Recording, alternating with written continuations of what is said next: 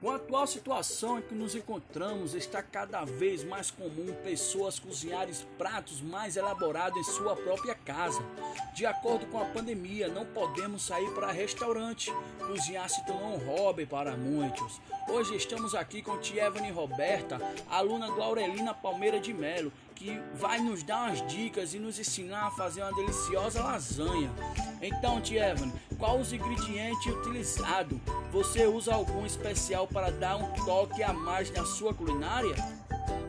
Muita gente acha complexo, mas na verdade é bem simples. Não tem segredo. Para fazer uma boa lasanha é necessário apenas 500 gramas de massa para lasanha, pode ser de qualquer marca, cerca de 250 gramas de queijo fatiado e umas duas colheres de queijo parmesão ralado.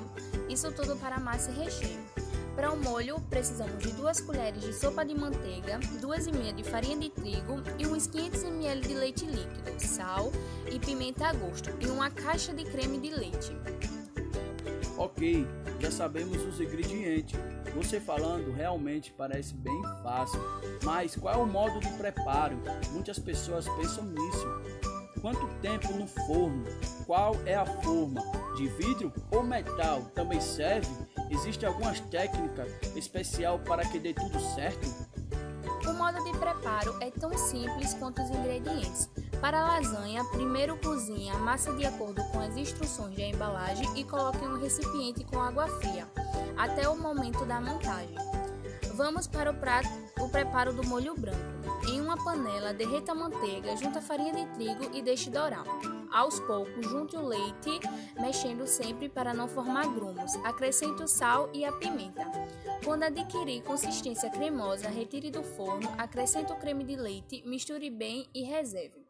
Agora a melhor parte, a montagem. Em um recipiente refratório 20 por 30 centímetros, coloque uma porção de molho branco.